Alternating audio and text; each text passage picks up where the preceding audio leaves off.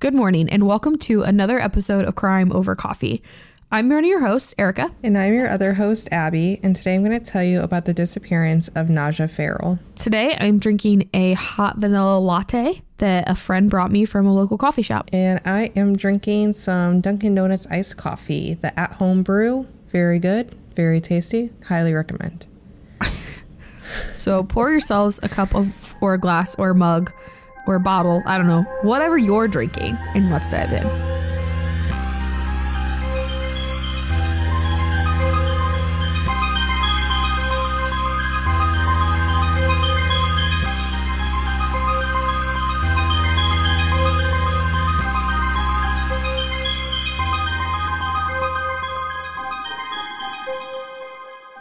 We will continue on with our content for this week's episode shortly, but first we wanted to take a moment to let you know about an opportunity to listen to even more Crime Over Coffee content.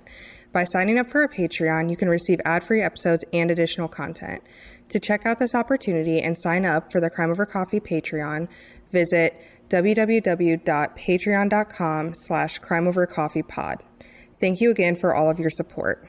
Najah Ferrell was a 30 year old mother of two living in Avon, Indiana in 2019. She lived in an apartment near Avon, near County Road 100 South and Dan Jones Road. She had two kids, Thomas and Caden. And Najah was really known as a family woman. She was in a long term relationship at this point and was actually engaged to be married. They hadn't had a date set, but they were happy. Everything seemed seemed to be going well. She enjoyed spending a lot of time with her kids and her nieces and nephews. It was a, a really connected family. She and her fiance decided to become foster parents, and they actually took in three additional children to live with her and her sons, Thomas and Caden. Ultimately, she had decided and said to her family that she wanted to become a foster parent so that she could give back to the children who didn't have family or anyone else, which is such a sweet thing. It sounds like, all in all, she was such a sweet woman. Yeah, that is really sweet. I know some people foster for the wrong reasons and some people foster for the right reasons and this sounds like a situation where she was probably fostering for the right reason of showing these children love and giving them a safe mm-hmm. home. That's great. However, I'm sad to see where this goes. Yeah. In an interview with Najah's mom, Paula, she had said that her and Najah were very close, basically like best friends. Her mom said that she would kind of tease her and be like, "My mom's my best friend," like "Oh darn" kind of thing. But it was all lighthearted and it was it was a good thing, and they were they were really close. So all of this is wrapped up to say that things seem to be going well. Najah's clearly connected with her family, and she's got she's got a pretty good life going. Now, Najah had been a stay-at-home mom for quite a while, especially while her children were really young. But in March of 2019, she'd actually decided that she was going to start working again. She took a job on the northwest side of Indianapolis at Panera Bread. And this was the Panera Bread located at West 86th Street near I 465 in Zionsville Road. So she was doing pretty well and she liked it. And on March 15th, she was due to show up for her third day of orientation. Najah was due to show up around 5 a.m. She was obviously going to be working the morning shift. And there is a camera outside her apartment that does show her leaving it. Now, 5 a.m. rolls around and Najah doesn't show up to Panera. And what was really concerning was at the end of the day, she didn't show up to pick up her kids from school. And the school notified Najah's mom, Paula, and said, Hey, Najah didn't pick up the kids. Um, do you know what's going on? Can you come get them? And Paula immediately was like, uh uh like something's wrong. This is not like her. This is, I'm assuming, when she probably called Panera and found out that she didn't show up there either. I know we've talked about this before, but it's comforting sometimes in these stories to hear how many people just know that the second something's off. Like her mom immediately knew that Najah would not miss picking up her kids from school. Like that's very out of character for her. It's so helpful in these investigations because it helps police have a better idea of a timeline and direct them and be like, okay, something's seriously wrong because this is very mm-hmm. out of character for her. It's the same as like when friends are like, oh, that's not how they would park their car.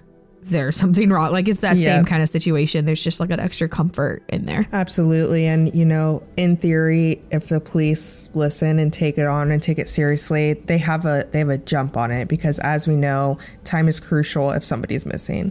Paula tries to call Najah multiple times and can't get a hold of her. And she calls the Indianapolis Metropolitan Police Department and notifies them. And they begin investigating. However, they do certain learn that um, Najah lived in Avon and was a Hendricks County resident. And because of jurisdiction, it immediately gets transferred to the Avon Police Department, who is a much smaller department than Indianapolis, understandably. They're Indianapolis is a large city, Avon's kind of like a smaller town. And this occurred at the end of the day on a Friday. And so the case was not assigned to a detective until Monday morning. What? Okay, so even if it's it, right, it's small town. Okay, I'm gonna I'm gonna try to say this as nicely as possible. It's a small town. A person is missing. They don't have like an on-call situation where somebody can do something. They don't have like this situation where like, hey, it's an emergency. Like everybody come together. Like you're gonna work a little overtime this week. Th- That's Yeah. not a thing. They're they're just like we're gonna put it on the back burner, and we'll address it on Monday th- three days later. We'll address it three days from now and hope that everything's just kosher. Really negates literally what we just said. And we're like, it's good that they knew immediately she was missing because now it's like, well, we know Indianapolis got on it, but then Avon was like, meh. It's pointless at that point. Like, there's no point in even knowing right away. Like, they immediately they're like, okay, cool, she's she's missing. Like, we know that. That's fantastic. But we're gonna just put it on the back burner. We'll see you on Monday. That's not something that it's like, oh, it's the end of the day. Like somebody's life could be on the line. Let's move on with our weekend. I've got a barbecue to get to. What? Yeah. I don't know how that doesn't warrant like an emergency or like a hey, let's assign somebody right now and get on this. What if a child was missing? Or like they what if it was 4:55 on a Friday afternoon and they found a dead body? Are they just going to be like, "Oh, leave it there. We'll come back on Monday and we'll address it then." Yeah, I don't know if it was like maybe whoever took the message or heard from Indianapolis just it didn't click for them that this was dire or they didn't care or I don't know, something got lost in translation, who knows. Obviously that is a terrible thing. Okay, well, we're here on Monday after 3 days from when Najah was last seen and they do start searching for her and apparently it was pretty extensive. They began aerial and ground searches across the city. They were looking in the areas where she was living and last seen. They're looking all over the place. They're looking at surveillance footage from the business area that's near the panera that she was working at and they're really not finding anything immediately. And apparently investigators even immediately was like well we don't really feel like there's a threat to the public in relation to this case. We don't know what happened. Um, we don't know who she was talking with, and we just kind of don't know what's going on. So we're not going to really quite yet associate it to there being maybe a killer who was involved. Now, about two weeks later, they do have a little bit of something happen when they find Najah's car and it was her black 2018 Nissan Altima, and they found it in a shopping center near where she worked in the parking lot of the Studio Movie Grill. And this is near the intersection of Michigan Road and West 86th Street in Indianapolis, so about two and a half miles east from where she was working. So, in theory, remind me, how far did she live from where she worked? Looks like within 15 miles, probably. I don't have her exact address, but I was just thinking, so in in theory because she's like 2 miles from work, right? In theory, she could have made it to work. well, her car was found two and a half miles Yeah. from work. Oh. Two and a half miles. So you think Yeah. maybe she parked her car two and a half miles away and walked there? No, like if she had made her like if she'd arrived at Panera say at 4:45, like if she'd arrived Ah. there early and somebody met her there and then moved her car to another location. But if she's 15 miles from work, it would it'd be weird that something would happen in her parking lot and then they would drive the car 13 miles closer to her work. Sure. You see what I'm I see what saying? you're saying. Yeah, it's more likely that she was in the parking lot, possibly. Or yeah, or work. maybe she stopped somewhere at a gas station to get like a drink or something. But I know you said that they had footage of her like leaving her apartment building, but it, it gives us an idea that she was already in her car and had started her travel to work as well. I think that probably helped narrow down the search if I'm thinking about this correctly. Yeah, I think that makes sense. And that's kind of further corroborated when shortly after this, there were some um, construction workers that contacted police because they found random papers and personal items near I 465 and Lafayette Road in Indianapolis. So, same general area. And Najah's sister, Jaleesa, actually said, and I believe it was in an interview, that it was her ID and bank cards. And that's where this theory kind of comes in that, like, maybe somebody did meet her in the parking lot to rob her and tried to use her cards and couldn't make them work and then dump them. Was there any evidence in her car, like blood or anything like that, that was suspicious? Nothing was released. So if they did find something, they are keeping it to themselves. I'm hoping they did. You know, I, it always seems like if someone's taking someone else's car and driving it, you would think there'd be something. But I know there's like precautions, you know, if you're wearing gloves and a hat and whatever. But I'm always just hopeful that there'd be something in there, a fingerprint or hair.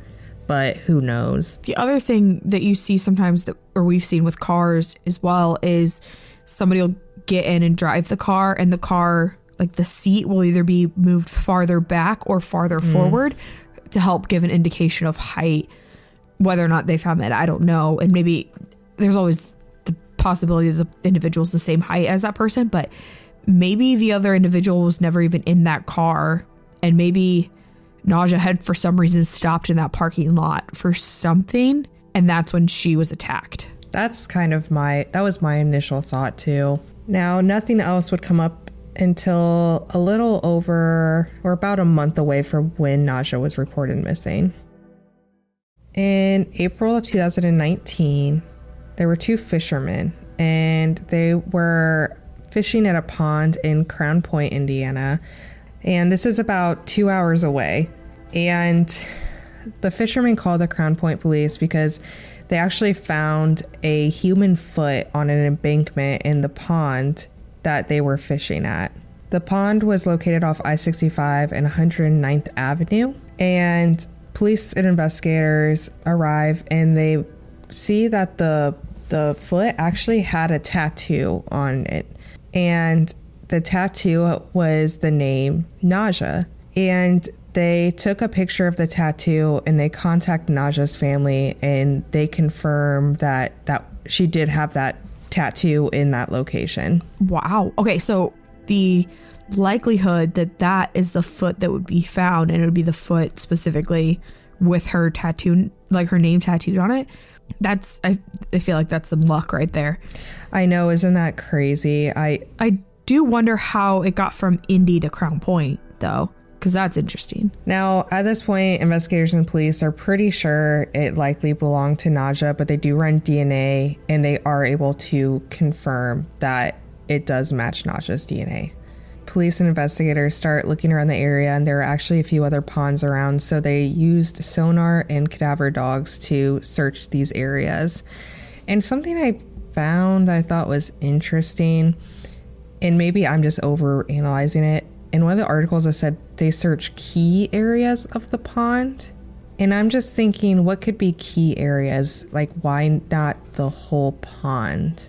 And, like, not lake, not ocean, like a pond. maybe they meant like searching the deep parts of the pond the deeper parts because if it was in a shallower area it'd be easier to see so maybe they searched the places where it'd be more likely in like the deeper areas i don't know i'm just Yeah, I, i no agree idea. drag drag the whole pond but yeah that's the only thing i can think of Now, unfortunately, nothing comes from searching the pond in these areas. Investigators, though, are pretty sure at this point there's probably something more nefarious that happened. I think that's a pretty safe assumption. I don't, from what I could tell, they didn't get much information from finding her foot, unfortunately, and they are investigating this. Apparently, it was a pretty extensive investigation. One of the articles I read said they'd filed more than 30 search warrants and have conducted about 40 interviews with family, friends, and people in the area where she was last seen. Um, something interesting that I was thinking about, and I think Erica actually kind of said it offhand earlier the fact that while it was far away, like two hours, it's off an interstate.